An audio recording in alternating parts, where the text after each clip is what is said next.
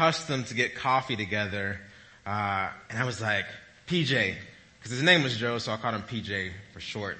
I said, PJ, I met this girl. He said, okay, tell me about her. I said, man, she's great. She can cook. And when I say cook, I mean she cooks good because I like to eat. And I said, she plays video games with me. She likes the same kind of music I like. And as I continued on, I could see he was looking intently at me. So I said, maybe I should take a sip of this coffee and see what he's got to say. He said, she sounds like a nice woman, but is she a Christian? I swallowed hard. I said, well, no, she's, she's not a Christian, but she's not against me going to church. In fact, she said she would give me rides to church. And he said, don't do that. Lovingly, he warned me.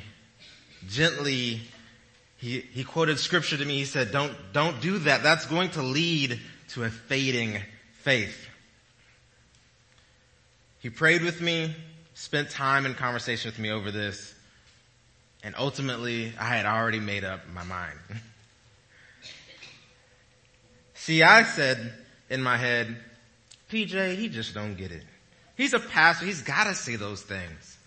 I didn't realize that the moment that I started pursuing her and doing what God had called me not to do, disobeying scripture and not heeding wise counsel, that I was turning away from God and pursuing something else.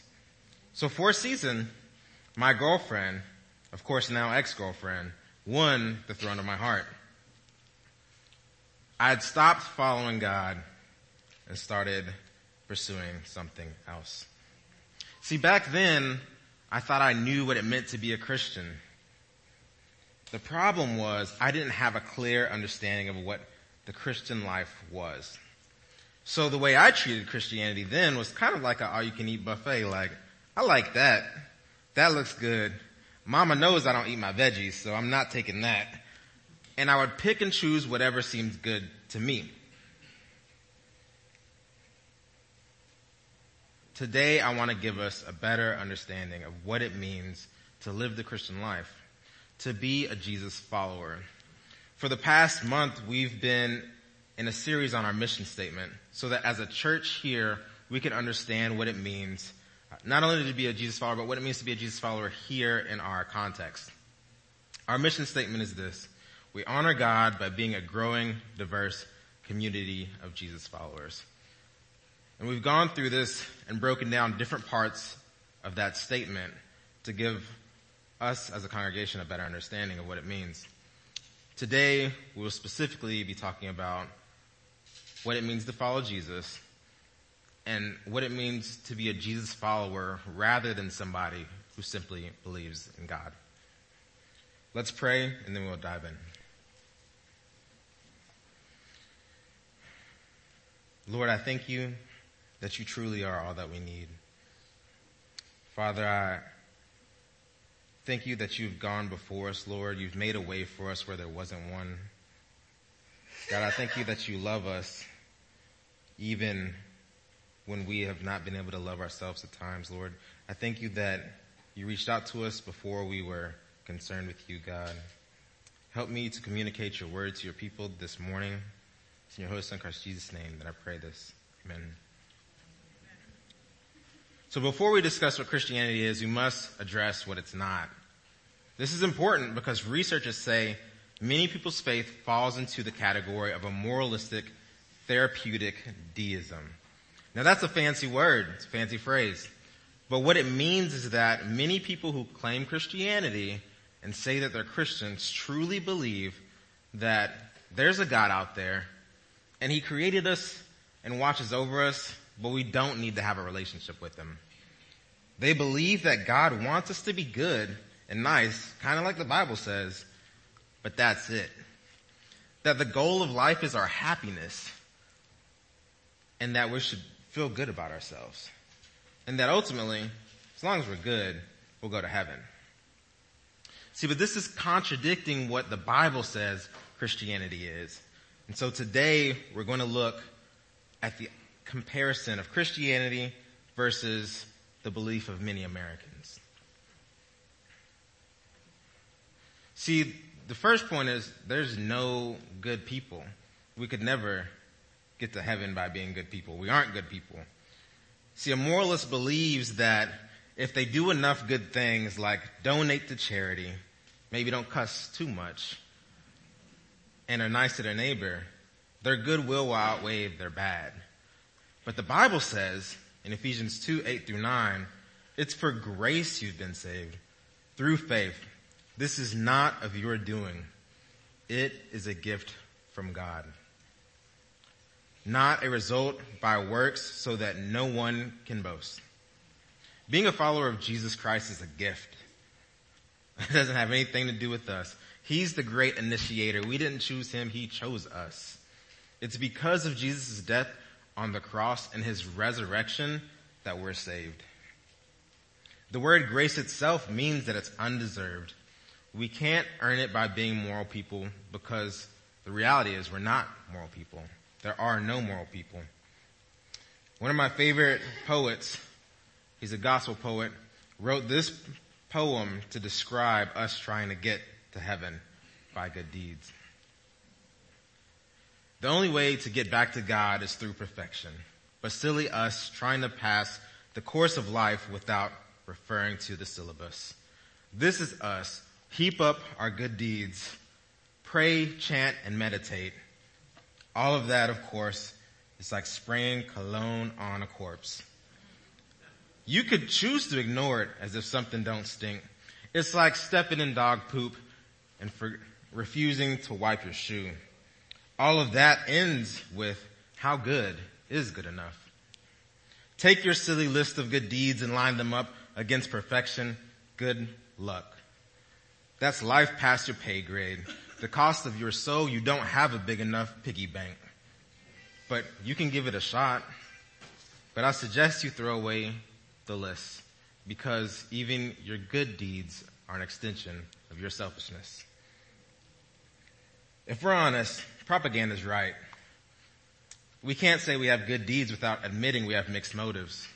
You may have heard this said a different way. It's a quote that's pretty famous. It's said, if it weren't for mixed motives, I'd have no motives at all.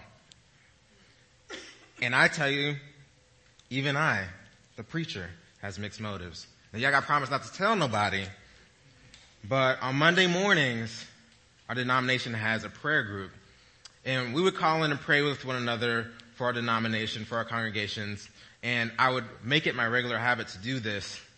One morning in particular, I was exhausted. I woke up and I said, I think what I need is rest. And before that thought could leave my mind, the following thought was, but how will they know that I prayed? They won't. I hadn't realized that I had mixed motives.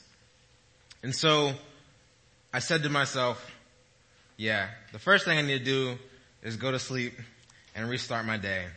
And then I'll pray, but I'll pray by myself so that I can eliminate the mixed motive and spend time with God because it's the most important thing. Jesus' followers have mixed motives as well. But here's the good news. If we follow Jesus, if we believe in Him, we receive grace. Through Jesus' perfect life, His death on the cross and his victorious resurrection, we can be made new and receive a new life. My next point is therapy can help us cope, but only God can fix what we've broke. I wanted to be a poet too. and he does that through giving us new life. Being a Jesus follower means that we've gone through spiritual death into spiritual life. No amount of therapy can breathe life into something that's dead.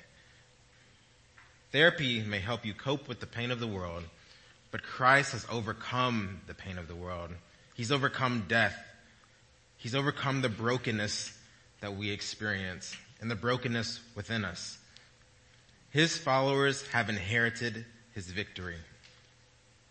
Ephesians 2, 1 through 5 says, as for you, you were dead in your transgressions and sins, in which you used to live, when you followed the ways of the world. But because of his great love for us, God, who is rich in mercy, made us alive with Christ even when we were dead in our transgressions. It is by grace you have been saved. See, Jesus is the answer that therapy can't give us.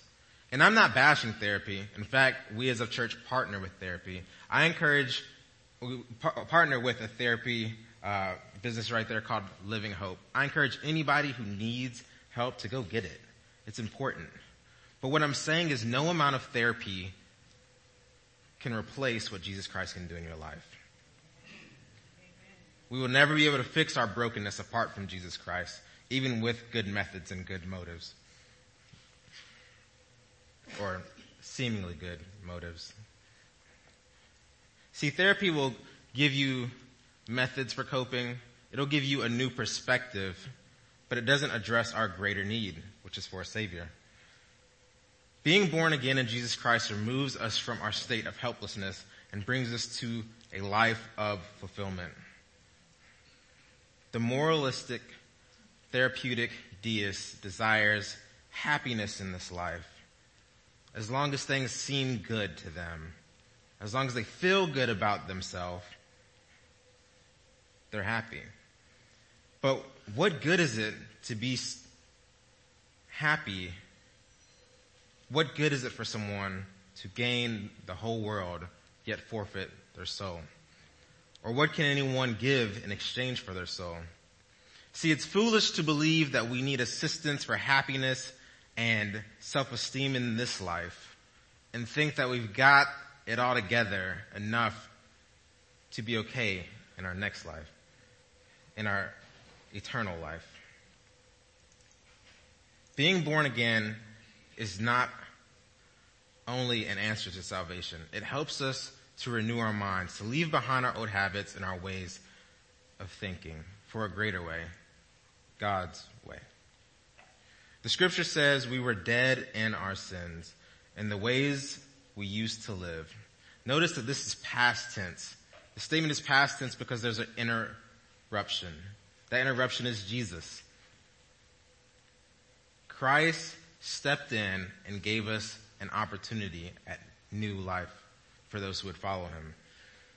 We don't have to be slaves to the things that brought us destruction. We don't have to return to the things that have brought shame into our lives. God offers us a better way.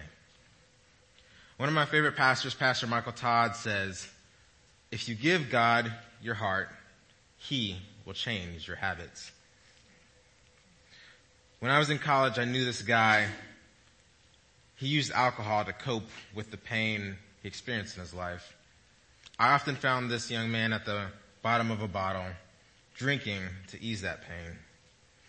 He would have never admitted he had a drinking problem because he hadn't formed a chemical dependence. One morning we were in the library typing papers and a young woman behind the desk said, is he drunk? He was shocked, appalled even. He replied to her, I'm not drunk, but she could smell him. So she said, sorry, I just assumed you'd been drinking. He said, oh, I have, but I've only had three beers. To which she replied, sir, it's 9 a.m.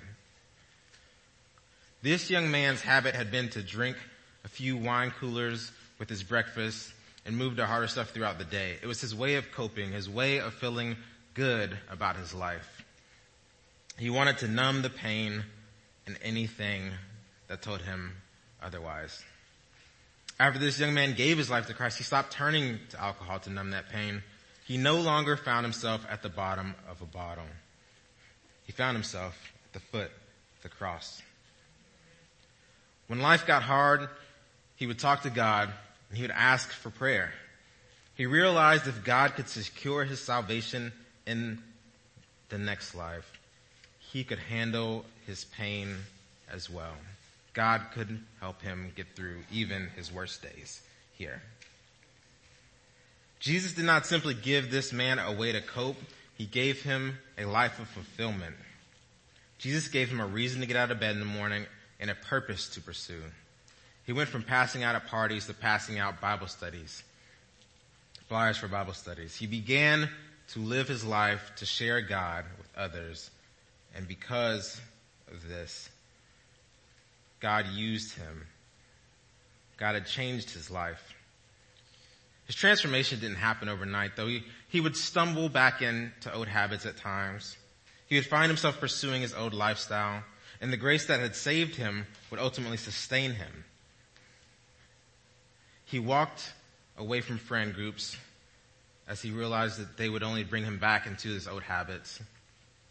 He did this to, to honor God. Those friend groups would say, you know, it doesn't really take all that. God don't really care if you drink a little bit or you smoke a little bit. He really just wants us to be happy.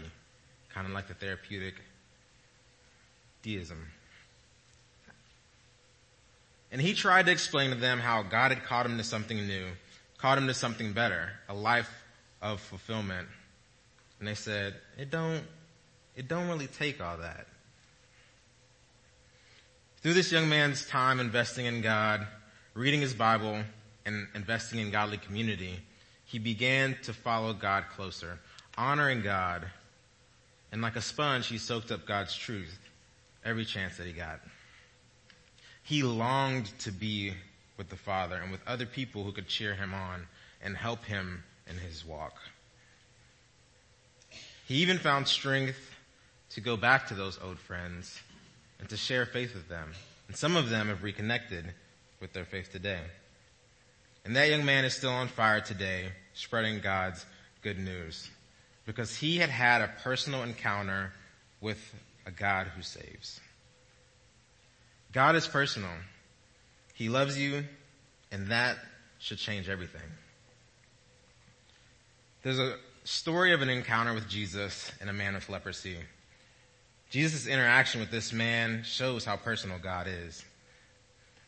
Matthew 8, 1 through 3 says, When Jesus came down from the mountainside, a large crowd followed him. A man with leprosy came and knelt before him and said, Lord, if you are willing, you can make me clean. Jesus reached out his hand and touched the man. I'm willing, he said, be clean. And immediately he was cleansed of his leprosy. To give context to this situation, Jesus has just finished his Sermon on the Mount. This is a legendary sermon that I advise you to read in your Bible sometime. But as Jesus has finished this sermon, his following had grown and people are starting to follow Jesus literally. He comes over this hill and there's a man with leprosy who comes along and kneels before him. Some context here is that in that day, leprosy was a death sentence. It's incredibly contagious and so you were cast out of your community. You weren't allowed to touch people and if you were to come close to people, you had to scream, unclean, unclean, so that they knew that you had leprosy so they could get out of the way. So in this moment, Jesus is coming over the hill with his following and he hears unclean, unclean. Everyone else is probably shrieking back. And this man says, Lord, if you are willing, you can heal me. As everyone shrieks back, Jesus steps forward. The man is said to be kneeling. He's probably bowed face low to the ground. He's ashamed of who he has been made to be by society. He hasn't seen his family in quite some time. He's been removed. He's been outcast. So with his one hope, he says, if you are willing, you can make me clean. Knelt low to the ground, he hears the steps coming closer. Jesus leans in and touches the man. The man had not yet been cleaned. This was personal for Jesus. We've seen in scripture where Jesus says just with a word from a completely different area and heals people just by his word, but Jesus touches this man. See, I think Jesus knew that this man had been out of community for so long. He had been without touch for so long. He had lacked the hug of his wife and kids for so long that Jesus wanted him to feel the loving touch of another. Jesus is personal. Jesus could have said from a distance, be clean but he didn't. He touched the man. Then Jesus said, be clean. And immediately the man was cleansed of his leprosy. Just like with the man with leprosy, Jesus comes into our life. He steps into our mess. He steps into the darkness, the brokenness, the pain that we have, and he touches us and says, be clean. It was personal for Jesus when he saved us. It cost him his blood. It cost him his life. He defeated hell, death, and rose again on our account. It was personal. See, the God of deism is an unattached God who's far off and out of touch with his people. But the God of the Bible is a God who loves us intimately.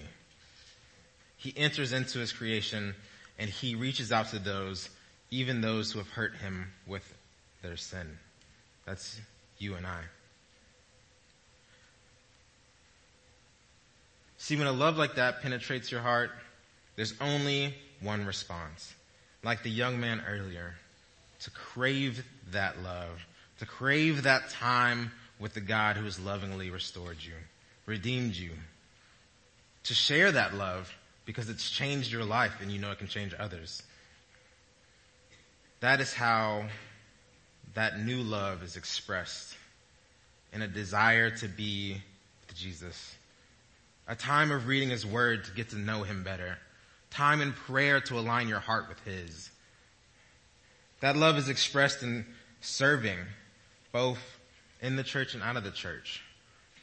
Being the hands and feet of the one who saved you. You've probably never had a deist or agnostic tell you about their faith.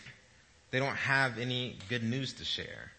But we, we know of a loving, redeeming God. We have the best news to share. And sharing good news is natural to us. Think about it. Your kid graduates, you put it on Facebook. You take photos, you share it with your friends. Your favorite store has a sale, you call your bestie. And if they're the same size as you, you tell them, I get first dibs on good stuff. I found the deal. But you share good news. When your, when your family member beats cancer, you share that news. It's only our natural response to share the good news of Jesus Christ. So then let me ask, does your life reflect a belief of a far off God? Do you say you believe in God, but lack in spending time with Him? Do you treat God like a vending machine, only calling His name when you need something? Consider these things. Or is your relationship with God personal? Do you spend time with Him to get to know Him better? Has the gospel of Jesus Christ taken root in your heart? Have you experienced a life-changing love? Are you sharing your faith with others? After all, it's a sign of how much you have believed God's gospel. I won't pretend to have it all together. I'm a work in progress and God's saving grace is still sustaining me every day. I'll spend the rest of my life growing and understanding what it means to be a Jesus follower. But here are three things that scripture shows us are non-negotiable. To be a Jesus follower, we must recognize our own sinfulness and our need for grace. To be a Jesus follower, we must live as someone who was born again. Having been raised to a new life with Christ, we must follow God's ways.